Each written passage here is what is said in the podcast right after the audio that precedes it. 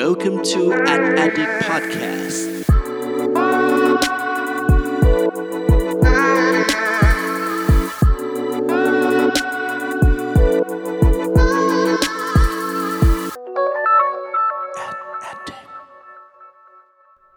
สวัสดีครับ ขอต้อนรับเข้าสู่ Addict Podcast ตอนที่ 23 กับผม เพิร์ดพงปติภาสุดยืดครับ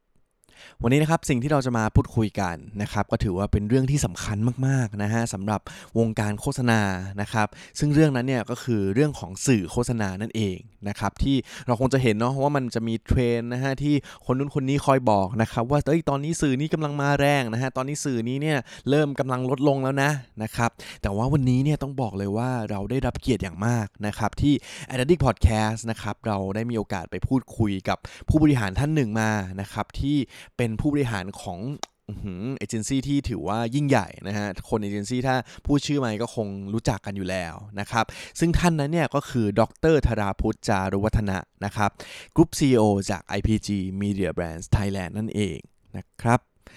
ทำไมอยู่ดีๆ เราถึงอยากจะมาพูดคุย กับ IPG กันนะฮะก็เกริ่นสั้นๆนะฮะว่าจริงๆแล้วเนี่ย IPG Media Brands นะครับเขาเพิ่งได้มีการทำแคมเปญนะฮะในช่วงไม่นานมานี้เลยนะครับโดยที่เขาเนี่ยอยู่ดีๆนะฮะใช้ซีรีส์ Pulse นะครับซึ่งเป็นสื่อ out of home billboard ประเภทหนึ่งนะฮะในการสร้างสรรค์ผลงานการสื่อสารนะครับที่พูดเกี่ยวกับเฮ้ยเรื่องเอเจนซี่แล้วก็กลุ่มในเครือของตัวเองนะฮะเราเลยอยากรู้ฮะว่า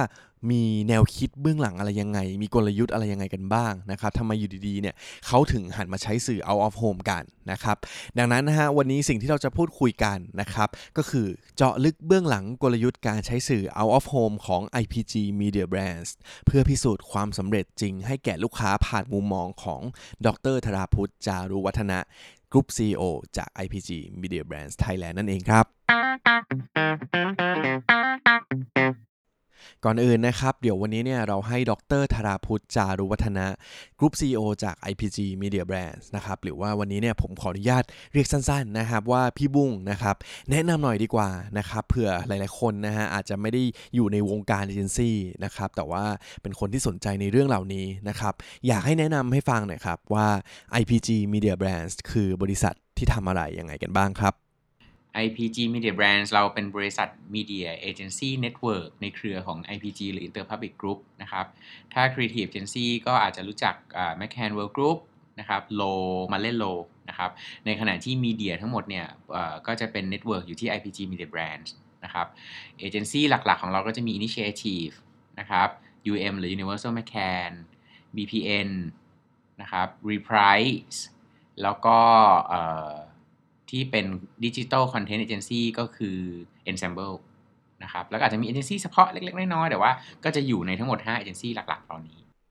อย่างที่ได้ฟังจากพี่บุ้งเลยนะครับ จะเห็นเลยว่า IPG Media Brands เนี่ยถือว่าเป็นเครือเอเจนซี่ด้านสื่อเนี่ยที่ค่อนข้างมีบทบาทมากๆนะครับทั้งในไทยแล้วก็ทั่วโลกด้วยนะครับดังนั้นเนี่ยสิ่งที่เราอยากจะรู้ต่ออย่างแน่นอนนะครับว่าถ้าหากว่าเห็นพี่บุ้งนะฮะเป็นผู้บริหารของเครือเอเจนซี่มีเดียที่แบบยิ่งใหญ่ขนาดนี้แล้วนะครับสิ่งที่เราอยากจะรู้แน่นอนฮะแล้วปัจจุบันเนี่ยทิศทางนะฮะสถานการณ์ของมีเดียเอเจนซี่เนี่ยวงการสื่อไทยเนี่ยเป็นยังไงบ้างครับ ใช้คำว่าสาหัสดีกว่าจริงอะฮะจริงฮะ น่าจะเป็นปีที่3ติดกันละที่ Media Industry เนี่ยอยู่ในไม่ทรงก็คือ negative growth นะครับ เพราะฉะนั้นเราก็ต้องทุกปีเราต้องมี growth ก็แปลว่าเราต้อง growth ใน declining หรือ negative growth ก็ก็ใช้คำว่าสาหัสเอางี้ดีกว่า เหมือนถ้าถ้าดูบอลก็เหมือนอ่าจริง ๆ เวลาสื่อก็จะเรียกพวกเราว่ามีประมาณ big six คล้ายๆดูบอลถ้าใคร ผ่อนนิดนึงก็ตก big six ก็เรียบร้อยครับแฟนถล่มคล้ายๆกันโอ้โห ฟังแล้วน่ากลัวมาก ๆ เลยนะฮะ ถือว่าสถานการณ์ของมีเดียเอเจนซี่นะครับ แล้วก็ธุรกิจสื่อในปัจจุบันเนี่ย ถือว่าเป็นวงการที่ค่อนข้างสาหัสอยู่นะฮะ จากที่พี่บุ้งบอกนะครับ แต่ว่าเราเลยอยากรู้ฮะว่า เอ๊ะ แล้วทำไมพี่บุ้งถึงบอกว่ามันสาหัสขนาดนี้นะครับ มันเกิดอะไรขึ้นกันแน่ครับ ลองไปฟังกันดูครับ ภาพเมืองไทยง่ายมากครับ macroeconomic สะท้อนลงไปถึง advertising หรือ media industry เลยนะครับสิ่งที่ง่ายที่สุดใน Q4 ก็คือถ้าเศรษฐกิจไม่ดี advertiser ส่วนใหญ่ ง่ายสุดคือตัดงบ advertising PR ก่อน อันนี้เป็นธรรมชาติ เพราะฉะนั้นเราก็จะมีซีซันซึ่งเมื่อก่อนอาจจะไม่ค่อยชัดขนาดนี้ เดี๋ยวนี้ชัดก็คือเอ่อ seasonality เนี่ยเห็นชัดๆเลยว่ามาช่วงไหนยังไง แล้วก็ reflect จากเศรษฐกิจด้วยไม่ใช่แค่ฤดูกาลธรรมดาปกติ จะเห็นได้ชัดเลยนะครับว่าเศรษฐกิจเนี่ยค่อนข้างมีผลสำคัญมากๆนะครับสำหรับธุรกิจต่างๆนะครับซึ่งธุรกิจของสื่อโฆษณาเนี่ยก็ได้รับผลไปด้วยเช่นเดียวกันนะครับแต่ว่าเมื่อสักครู่เนี่ยพี่บุ้งได้พูดถึงสิ่งหนึ่งนะครับที่ค่อนข้างน่าสนใจมากๆเลยนะครับว่าจริงๆแล้วเนี่ยมันจะมีเหมือนเป็น season นะฮะที่เฮ้ยวงการสื่อเนี่ยมันจะมีมาช่วงนี้มันจะ drop ลงช่วงนี้นะฮะเดี๋ยวลองให้พี่บุ้งอธิบายเพิ่มเติมดีกว่านะครับว่ามันมี season ยังไงบ้างครับ โดยโดยธรรมชาติเลยเหมือนที่พี่ส่งให้อันนี้นะครับ ซึ่งเอาไปใช้ได้ กราฟมันจะขึ้นเห็นเห็นเลยคือมีนาช่วงเชื่อมต่อระหว่าง Q1 Q2 นะครับ แล้วก็จริงๆ ถ้าไม่ใช่ช่วงเศรษฐกิจไม่ดีเนี่ย Q4 จะเป็นช่วงอัดงบขายของอีกนะฮะแต่ว่าช่วงเศรษฐกิจไม่ดีก็เขาจะกลายเป็น declining season แทน แล้วก็ธรรมชาติอีกก็คือหน้าฝนบ้านเราก็ก็จะ drop ลงบ้างบางช่วงนะครับ เนื่องจาก activation ทั้งหลายก็ต้องหยุด ก็ค่อนข้างชัดเจนนะฮะว่า season ที่มาแรงมากๆนะครับในทุกๆปีเนี่ยจะเป็นช่วงประมาณมีนาเมษานะครับซึ่งเป็นช่วงหน้าร้อนนะครับแล้วก็หลายๆแบรนด์เนี่ยก็กระหน่ำโปรโมชั่นกันในช่วงนั้นนะครับแล้วก็ถ้าสมมติว่าในช่วงที่มัน drop ลงหน่อยนะฮะก็อาจจะเป็นในช่วงของหน้าฝนนะครับหรือว่าปลายปีนะฮะถ้าปีไหน drop มากๆเนี่ยก็จะซึมนะฮะไปจนถึงต้นปีเลยทีเดียว นะครับโอเค ได้เห็นภาพรวมแล้วนะครับว่าตอนนี้เนี่ยในธุรกิจของวงการสื่อโฆษณานะครับมีเดียเจนซี่เนี่ยมีสถานการณ์เป็นยังไงกันบ้างนะครับแต่ว่าวันนี้เนี่ยเดี๋ยวเรามาพูดคุยถึงแคมเปญของ IPG ดีกว่านะครับที่ได้ออกมาล่าสุดนะฮะอย่างที่ผมเกรินไปตอนต้นเนาะว่า IPG นะฮะได้มีการโอ้โหเหมาเลยนะฮะบิลบอร์ดเอาออฟโฮมต่างๆนะครับในบริเวณตรงทางด่วนเนี่ยเพื่อสร้างสื่อโฆษณานะครับเดี๋ยวเราลองให้พี่บุ้งเล่าให้ฟังดีกว่านะครับว่าที่มาที่ไปนะฮะลองพูดถึงตัวแคมเปญนี้ให้เราฟังหน่อยครับจริงๆ ไม่ไม่ได้เรียกว่าเหมาขนาดนั้นครับเออจริง ๆ ก็คือซีรีส์โพลทั้งหมดอะสามสาวหกป้าย ตรงทางด่วนตรงแถวแถวๆพระรามสี่ตรงบ่อนไก่นะครับที่ที่มาไม่มี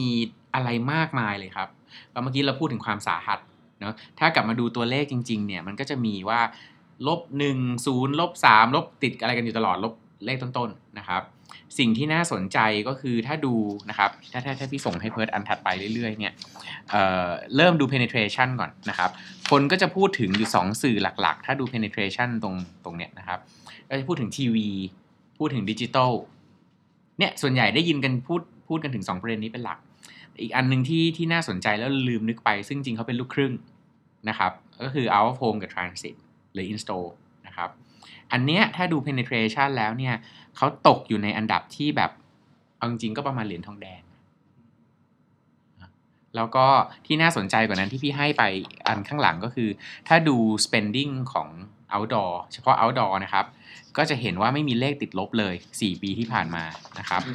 ในขณะเดียวกัน transit ซึ่งเป็นส่วนหนึ่งของ outdoor ก็ก็เป็นเรื่องเดียวกัน ก็ไม่ติดลบอีกเช่นเดียวกัน และที่พี่บอกเป็นลูกครึ่งคือดูอันถัดไปก็คือ สัดส่วนนะครับ ก็คือตัวที่เป็นสีฟ้าก็คือ digital screen เป็นสัดส่วนที่มากขึ้นเรื่อยๆ และล่าสุดก็คือแซง static ละ ก็คือ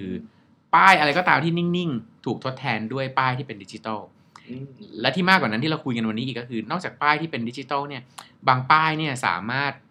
ผันตัวไปเป็นสื่อดิจิตอลได้ด้วย เช่นนั่งดูป้ายตรงนี้อยู่ปุ๊บมัน trigger ให้เกิดการดู Facebook Ad ทันที เนี่ยอันนั้นคือป้ายเต็มรูปแบบ แต่สิ่งที่เราอยากจะโชว์อันเนี้ยที่เราทำกับกับ media partner ของเราเนี่ยก็คืออยากให้ลูกค้าพอเข้าใจว่าจริง ๆ เวลาเราคุยกันแค่ทีวีดิจิตอลมันมีมากกว่านั้น อันนี้เป็นความเชี่ยวชาญของพวกเราดีกว่าคำว่า Media Planner หมายถึงเราส่งไอ้ touch point หรือสื่อเนี่ยเข้าไปตอบตามโจทย์ของธุรกิจลูกค้าได้ และ out of home transit หรือ install ขึ้น ไม่เคยหนี 3 หรือ 4 อันดับเสมอใน plan เรา พอพี่บุ้งเล่าให้ฟังแบบนี้นะฮะก็ถือว่าเป็นสิ่งหนึ่งนะฮะที่เป็นเรื่องที่น่าสนใจเหมือนกัน เพราะว่าผมเชื่อว่าหลาย ๆ คนเนาะก็น่าจะเคยคิดนะฮะว่าเฮ้ยแน่นอนว่าปัจจุบันนี้สื่อดิจิตอลสื่ออะไรต่าง ๆ เนี่ยมันต้องมาแรงนะฮะสื่อพวก out of home พวกบิลบอร์ดอะไรเงี้ยเนี่ยมันจะมาแรงได้ยังไงนะฮะแต่ว่าถ้าดูจากสถิติเลยนะครับจากวันนั้นเนี่ยที่ได้มีโอกาสคุยกับพี่บุ้งนะครับจะเห็นเลยจริง ๆ นะฮะว่ากราฟเนี่ยมันจะมีการแสดงผลนะครับว่าให้เห็นว่าเฮ้ยสื่อไหนเนี่ยมีการเติบโตบวกลบอะไรมากน้อยขนาดไหนนะครับแต่ความน่าสนใจมากๆ คือสื่อ out of home เนี่ยเป็นสื่อที่มีการแบบเพิ่มขึ้นเรื่อยๆนะฮะไม่ติดลบเลยตลอดเวลานะครับดังนั้นเนี่ยถ้าใครบอกว่าสื่อ out of home มันจะตายนะครับจริงๆเนี่ยเป็นเรื่องที่ไม่จริงนะครับดังนั้นวันนี้เราเลยอยากรู้กันต่อฮะว่าโอเค รู้แล้วที่มาที่ไปนะครับของ IPG ในการเลือกใช้สื่อนี้เนี่ยเป็นยังไง แต่ IPG นะฮะใช้สื่อนี้เนี่ยในการสื่อสารอะไรไปบ้างนะครับลองไปฟังเพิ่มเติมมาดูครับ คล้ายๆ กับในแพลนเราครับ ก็คือตอบตาม business challenge เอางี้ดีกว่า ลูกค้าเราน่าจะประมาณร้อยละ 98 เลยอยู่ในกรุงเทพ ก็แปลว่าเราต้องการสื่อ local ที่จะมาบอกลูกค้าเราว่าเรามีดีหรือเรามีความเชี่ยวชาญอะไรบ้างนะครับ และจุดที่เราเลยเวลาเราแพลนเรียกว่า prime strategic area ก็คือเวลาเราชอบพูดว่า CBD ก็ central business business district ก็คือทางด่วนตรงนั้นนะที่มันติดทั้งวันทั้งคืนตลอดเวลา นะครับและการติดทั้งวันทั้งคืนอย่างเมื่อกี้ที่เราแนะนำตัวว่าในในเอเจนซี่ network เรามีอยู่ 5 6เอเจนซี่วิธีการง่ายๆ ก็คือเฮ้ยเราต้องได้ป้ายที่มันมีหลาย message ได้ ก็เป็นที่มาว่าทำไมเราเลือก series pole มันเป๊ะเลยครับอ่าสามเสาหกป้าย เรามี5เอเจนซี่แล้วก็1 network ก็คือ IPG Media Brands ทั้ง5เอเจนซี่และ IPG Media Brand ก็จะมี exposure ของเขาเองนะครับแล้วตอบคุยกับลูกค้าที่อยู่ในใจกลางกรุงเทพเป็นสื่อ local เป็น CBD แล้วก็พูดด้วย key message สั้นๆ ง่าย ๆ แล้วก็ให้เขาไปหา information เพิ่มเติมในดิจิทัลออนไลน์แทนนะฮะพูดพูดง่ายๆ ก็คือเวลานอกนอกจากหน้าที่นั้นแล้วเนี่ย เวลาเรา plan เนี่ยเอ่อส่วนใหญ่เวลาสื่อนอกบ้าน เขาตอบโจทย์นะครับ มันเป็นการสร้างเขาเรียกว่า larger than life หรือ image ได้ เพราะว่าเวลาดูป้ายใหญ่แล้วพูดแค่หนึ่งหรือ2 message มันทำให้รู้สึกว่าเอ้ยมัน stunning นะฮะก็ทำสองหน้าที่นี้เป็นหลัก มีแค่นี้เลยครับ ไม่ไม่มีอะไรซับซ้อนคือหนึ่งให้ให้ป้ายทำหน้าที่ช่วยเรื่อง image คนในวงการเอ่อ advertising เอ่อในวงการมีเดียก็จะถามแล้วแบบเฮ้ยพี่เกิดอะไรเพี้ยนอะไรขึ้นมาอยู่ดีๆทำไมลงทุนเองใช่ไหมฮะใช่ใช่อันที่สองก็คือเฮ้ยมันทำหน้าที่บอกณจุดที่ลูกค้าอยู่นะสองหน้าที่เหมือนเวลาเราแนะนำลูกค้าเราก็แนะนำแบบนี้ครับ จะค่อนข้างชัดเจนมากๆนะฮะว่า IPG นะฮะเหตุผลที่เลือกสื่อเหล่านี้นะครับก็อย่างที่บอกไปนะครับก็คือมันเป็นสื่อที่จริง ๆ แล้วเนี่ยมีการเติบโตขึ้นเรื่อยๆนะครับแล้วก็หลายคนเนี่ยลูกค้าหลายๆเจ้าเนี่ยอาจจะมองข้ามไปนะครับ IPG เลยคว้าโอกาสนี้เลยครับแสดงให้เห็นว่าเฮ้ยสื่อนี้ยังสำคัญอยู่นะครับแล้วก็สิ่งที่สื่อสารออกไปนะครับก็ถือว่าเป็นการสื่อสารด้วยประโยคสั้นๆ ง่าย ๆนะฮะที่สามารถสะท้อนนะครับในจุดเด่นนะฮะของแบรนด์นั้นๆ ในซับแบรนด์ของ IPG Media Brands นั่นเองนะครับ โดยที่หน้าที่ของมันนะฮะ อย่างที่พี่วุ้งบอกนะครับ สรุปให้ฟังอีกรอบหนึ่งนะฮะ อย่างแรกเนี่ยก็คือเพื่อช่วยในด้านของ Image นะครับของ IPG Media Brands นะครับ คนในเอเจนซี่เนี่ยเห็นแล้วก็เฮ้ยเกิดการพูดคุยกันมากมายเลยนะครับ กับอีกอย่างหนึ่งก็คือช่วยในแง่ของการสื่อสารอย่าง effective นั่นเองนะครับ เพราะว่าชัดเจนนะฮะว่ากลุ่มเป้าหมายนะครับสำหรับเอเจนซี่เนี่ยก็คือนักธุรกิจนะครับลูกค้าต่างๆนะฮะแน่นอนว่าก็มีการใช้รถใช้ถนนกันอยู่แล้วนะครับถ้าไปอยู่ถูกที่ถูกเวลาก็สามารถตอบโจทย์ได้มากยิ่งขึ้นด้วยนะครับแต่ว่าวันนี้เดี๋ยวขอให้พี่บุ้งยกตัวอย่างให้เพิ่มเติมให้ฟังหน่อยดีกว่าว่าแล้วป้ายที่ทำไปนะฮะในซีรีส์โพลเหล่านี้เนี่ยมีการใช้คำว่าอะไรสื่อสารอะไรยังไงกันไปบ้างครับเดี๋ยวลองมาดูตัวอย่างกันครับ ยกตัวอย่างนะครับ เช่นของเนี่ยอันนี้ป้ายป้ายแรกของ Reprise Reprise ของพี่เนี่ยเป็น global digital agency ซึ่งเพิ่งเปิดเมื่อปีที่แล้วเองก็คือ global กดปุ่มเปิดแหละง่ายๆเขา position ตัวเองเป็น performance agency performance หมายถึงทุกเอ่อ ad ที่ลงไปกี่บาท มันสามารถ convert เป็นยอดขายได้เท่าไหร่ และมีการ monitor optimize อยู่ตลอดเวลา อย่างเงี้ยเพราะนั้นวิธีการที่เขาพูดนะครับเขาก็คือพูดว่ายอดขายสูงขึ้นเท่าตัวนะครับ แล้วก็สามารถบอกได้จาก data driven marketing ก็แปลว่าการต่อท่อ Data ทั้งหมดของลูกค้าเราสื่อแล้วก็ CRM แทนสามารถบอกได้ว่ายอดขายมันจะ convert ไปเท่าไหร่อันนี่คือตัวอย่างของ Reprise นะครับ ถ้าพี่ยกตัวอย่างอีกอันหนึ่งของ Ensemble Creative กับ Data Ensemble เนี่ยเดิมเป็นแค่ Activation Agency Activation PR Agency สองปีที่ผ่านมาเขาได้แคมเปญเอเจนซี่รีเยียมา 2 ปีนะครับ positioning ต่างออกไปชัดเจนจาก creative agency เพื่อนๆเราเลยก็คือ เราอาจจะเริ่มงานจากเอา media plan ตั้ง และคิดว่าคอนเทนต์ควรจะ plug in เข้าไปยังไงนะครับเขาเขาพูดว่าคู่แข่งลูกค้าเนี่ยใช้หนังทีวีสักร้อยล้าน เราใช้ 10 ล้านแต่แชร์ได้เท่ากัน ก็คือเป็น dynamic creative agency ที่พุทคอนเทนต์เข้าไปใน media plan อย่างเงี้ยอันเนี้ยจะต่างออกไปนะครับ หรือเออของ UM เขาจะพูดเรื่องโมเมนต์ต่างๆ ที่ทำให้ช่วยขายได้นะฮะอาจจะมียกตัวอย่าง เช่นลูกค้าเราเป็นยาแก้หวัดแก้ไข้อย่างเงี้ยเราเคยยิงหนังผ่าน ไม่ใช่ยิงหนังเอายิงยิงวิดีโอในทุกแพลตฟอร์มอะครับปรแปรผันตามอุณหภูมิ เนื่องจาก Data บอกว่าอุณหภูมิที่ขึ้นลงทุก 2 องศาทุกครั้ง จะทำให้เกิดอาการของครั่นเนื้อครั่นตัว แล้วเราก็รู้สึกว่าจะอยากต้องทานยากลัวเป็นไข้ อันเนี้ยก็จะเป็นการ plan ผ่าน moment อะก็ก็สาม key message นี้ข้างบนนี้พี่ยกตัวอย่างมาประ มาณนี้เพราะฉะนั้นก็จะพูดแค่เรื่องเดียวของแต่ละคนที่ตัวเองถนัดพอได้ฟังแบบนี้นะครับจะเห็นเลยว่าถ้าพูดถึงสื่อ out of home นะครับการสื่อสารให้สั้นกระชับได้ใจความนะฮะถือว่าเป็นเรื่องที่สำคัญมากๆนะครับซึ่งอย่างในเคสนี้เองนะฮะอย่างที่พี่บุ้งได้เล่าให้ฟังนะฮะว่า IPG เนี่ยก็เลยเลือกนะฮะว่าเอ้ยแล้วในแบรนด์ย่อยของเราในแต่ละอันเนี่ยมีความโดดเด่นในเรื่องอะไรนะครับหยิบสิ่งนั้นมาสื่อสารนะครับเพื่อให้คนเนี่ยเกิดความสนใจนะครับสมมติลูกค้าขับรถผ่านไปผ่านมารถติดอยู่เห็นแล้วก็เฮ้ยไอ้แบรนด์นี้มันโดดเด่นเรื่องนี้เหรอนะฮะสนใจปั๊บสามารถเข้าไป search หาข้อมูลเพิ่มเติมติดต่อคุยงานได้เลย นะฮะซึ่งก็เลยสุดท้ายเนี่ยทำให้ feedback นะครับจากที่ได้พูดคุยกับทางทีมนะฮะก็มีเกิดกระแสการพูดคุยเยอะแยะมากมายนะฮะว่าเฮ้ยอยู่ดีๆ IPG ทำอะไรแบบนี้ขึ้นมาเนี่ยถือว่าแปลกใหม่มากๆนะครับแล้วก็ถือว่ามีลูกค้าหลายๆเจ้านะฮะก็ติดต่อมาเพราะว่าจากเห็นสื่อเหล่านี้ด้วยซ้ำนะครับก็ถือว่าเป็นอีกกลยุทธ์เป็นอีกวิธีการหนึ่งที่ค่อนข้างน่าสนใจมากๆ นะครับ แต่ว่าถ้าหากพูดถึง IPG Media Brands นะครับ จริง ๆ ในช่วงต้นปีที่ผ่านมานี้เนี่ย ผมก็ได้มีโอกาสไปร่วมงานงานหนึ่งของ IPG Media Brands มาเหมือนกันนะครับ ก็คืองานตอน Leadership นะครับ ที่มีการจัดขึ้นทุกปีนะฮะ มีการอัปเดตนะฮะในวงการสื่อกลยุทธ์อะไรยังไงต่างๆนะครับ ดังนั้นเนี่ยเราจะเห็นเลยว่า IPG นะฮะ เป็นเอเจนซี่ที่ค่อนข้างมีการคิดอะไรใหม่ๆ อยู่เสมอนะฮะเลยอยากสอบถามพี่บุ้งหน่อยครับว่า แล้วในอนาคตครับ IPG Media Brands เนี่ยจะมีแผนในการสื่อสารอะไรต่างๆ เพิ่มเติม หรือว่ามีการเปิดอะไรใหม่ๆทำอะไรใหม่ๆ ให้เราได้รับชมกันอีกหรือเปล่าครับ ลองไปฟังกันดูครับก็อยากทำอีกนะฮะนี่เป็นถึงที่มาว่าทำไมเราถึงมี corporate communication ทีมที่ใหญ่ขึ้นเรื่อยๆก็อยากจะพูดอีกนะ อยากจะพูดน้อย เพราะว่า เวลาเราทำอะไรก็ตามที่พยายามจะ create เนี่ยมันก็จะอยู่ในวงเหมือนวงของ marketing advertising หรือ press ยกตัวอย่างที่เพิร์ดพูดถึงเมื่อกี้เรื่อง thought leadership ที่เราพยายามจะขายความเข้าใจทางด้านสื่อดิจิทัลซึ่งเราเล่าทุกครั้งเนื่องจากเราเล่าในโรงหนังนั่งสบาย แล้วพูดเรื่องเป็นธรรมชาติของวิดีเอเจนซี่เนอะพูดเรื่องตัวเลข number ลูกค้าอาจจะฟังแล้วง่วงและหลับสบายครับ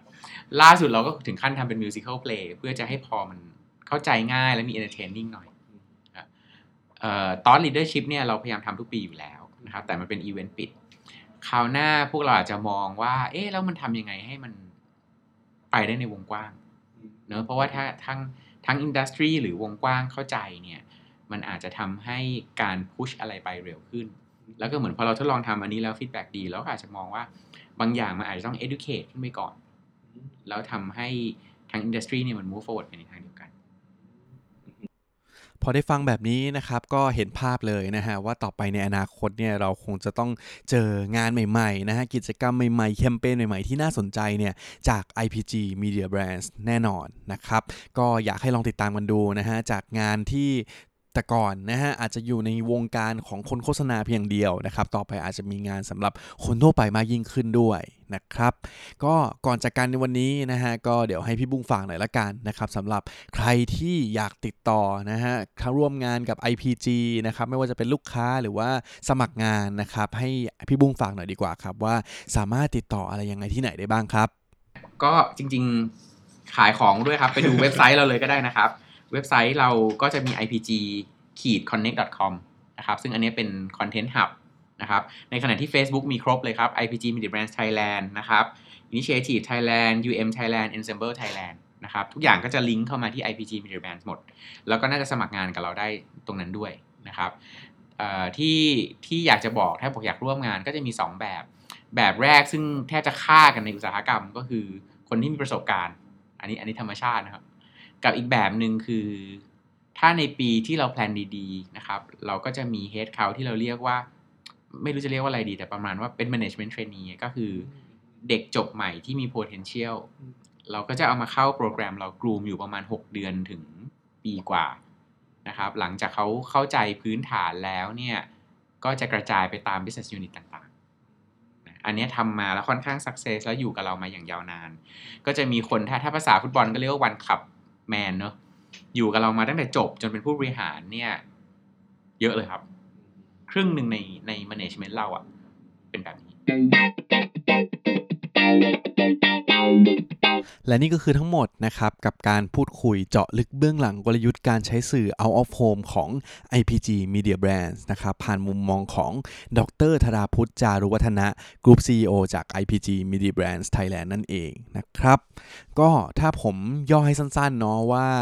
จริงๆ ต้องบอกเลยว่าแคมเปญนี้เนี่ยเป็นแคมเปญหนึ่งที่โอเค ไม่ได้ทำอะไรหวือหวามากนะฮะแต่ว่าเป็นแคมเปญที่ค่อนข้างน่าสนใจ เพราะว่าอย่างแรกนะฮะคือการเลือกใช้สื่อที่เป็น out of home นะครับจากสิ่งที่หลายๆคนนะฮะคิดกันว่า out of home เนี่ยมันค่อนข้างลดลงแล้วนะฮะคนมาหาดิจิตอลแล้วนะครับอย่าลืมนะครับแล้วก็อย่าทิ้งไปนะครับถ้าสมมติว่ากลุ่มเป้าหมายของคุณเนี่ยยังอยู่ตรงนั้นนะครับกลุ่มเป้าหมายของคุณยังต้องขับรถรถติดนะฮะก็อย่ามองข้ามไปนะครับ ซึ่งกรณีนี้เนี่ย IPG ก็เลยเลือกสื่อเหล่านี้นะฮะเพื่อแสดงให้เห็นว่าเฮ้ยสื่อนี้ยังสำคัญอยู่นะครับ แล้วก็ยังสามารถทำให้กลุ่มลูกค้าเนี่ยรู้จักเรานะครับ แล้วก็เกิดความเชื่อมั่นในการใช้งานใช้บริการของเอเจนซี่ IPG Media Brands เนี่ยมากขึ้นอีกด้วย นะครับ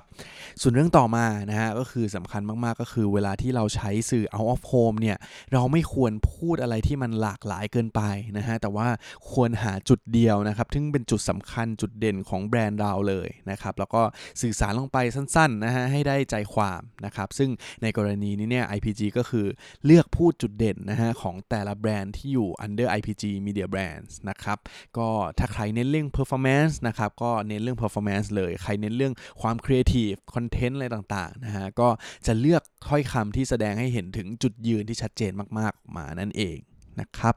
แล้วก็สิ่งเหล่านี้นะฮะอย่างที่บอกไปว่ามันก็คือสิ่งหนึ่งนะฮะที่ในวงการของวงการโฆษณาเนาะเราต้องมีการสร้างอะไรแปลกใหม่ที่เพิ่มเติมนะฮะแสดงให้เห็นถึงความคิดสร้างสรรค์อยู่เสมออยู่แล้วนะครับดังนั้นในอนาคตนะครับเราก็คงจะเห็นว่า IPG นะครับก็ถือว่าเป็นตัวอย่างหนึ่งนะครับที่หลายๆเอเจนซี่เนี่ยควรจะดูเอาไว้นะฮะแล้วก็อาจจะมีการนำไปประยุกต์ใช้นะครับว่าถ้าสมมติว่าเรามีไอเดียที่น่าสนใจนะครับในการ PR นะครับให้ image ของเอเจนซี่เราเนี่ยมันมีความน่าสนใจมากขึ้น แล้วก็สร้างความเชื่อมั่นให้กับลูกค้าได้มากขึ้นด้วยเนี่ยก็สามารถลองหามุมในการนำเสนอให้แตกต่าง แล้วก็โดดเด่นในแบบของเรากันได้นะครับแต่ว่าถ้าพูดถึง IPG ต่อต่อไปคิดว่าน่าจะมีอะไรที่แปลกใหม่มาให้เราติดตามกันได้อีกมากยิ่งขึ้นแน่นอนนะครับ ซึ่งอาจจะมีกว้างไปเรื่อยๆนะฮะ จากปัจจุบันนะครับ เราก็จะเห็นกิจกรรมจาก IPG Media Brands เนี่ย เยอะแยะมากมายแล้วนะครับสำหรับคนในวงการนะครับ แต่ว่าในอนาคตอาจจะเริ่มขยายไปยังคนหมู่มากด้วยนะครับ ก็ต้องติดตามต่อไปนะครับ แล้วก็วันนี้เนี่ยก็ต้องขอขอบคุณมาก ๆ อีกครั้งหนึ่งนะครับสำหรับดรธราพุทธจารุวัฒนะนะครับกรุ๊ป CEO จาก IPG Media Brands Thailand นะครับหรือว่าพี่บุ้งนะครับที่ให้เกียรติมาแนะนำนะครับแล้วก็เล่าาให้เราฟังนะครับเกี่ยวกับเบื้องลึกเบื้องหลังนะครับของแคมเปญนี้นะครับแล้วก็ขอบคุณทีมงานของ IPG ทุกๆ คนด้วยเช่นเดียวกัน นะครับ และนี่คือทั้งหมดของ a d d i c t Podcast ตอนที่ 23 ในวันนี้นั่นเองนะครับ ก็หวังว่าเพื่อนๆนะฮะจะได้รับมุมมองนะครับ แนวคิดกลยุทธ์อะไรต่างๆ ที่น่าสนใจนะครับ แล้วก็สามารถลองนำกลับไปใช้นะฮะ ไม่ว่าจะเป็นการทำงานธุรกิจของเราเองนะครับ หรือว่าไปทำงานในเอเจนซี่หรือว่าแบรนด์ของเราก็ตาม นะครับ วันนี้ก็ขอบคุณทุกคนมากๆนะครับที่ติดตามฟังกันมานะครับวันนี้ก็ค่อนข้างยาวเหมือนกันนะครับ20 กว่านาทีนะครับแต่ว่าอยากมีเรื่องราวที่น่าสนใจแบบนี้เนี่ยมาแบ่งปันเพื่อนๆกันเรื่อยๆ อย่างแน่นอนนะครับก็ติดตามกันได้นะครับกด subscribe Addict Podcast ในช่องทางที่ทุกคนกำลังตามมันอยู่ได้นะครับวันนี้ขอบคุณมากครับไว้เจอกันตอนหน้าครับ สวัสดีครับ Welcome to an Addict Podcast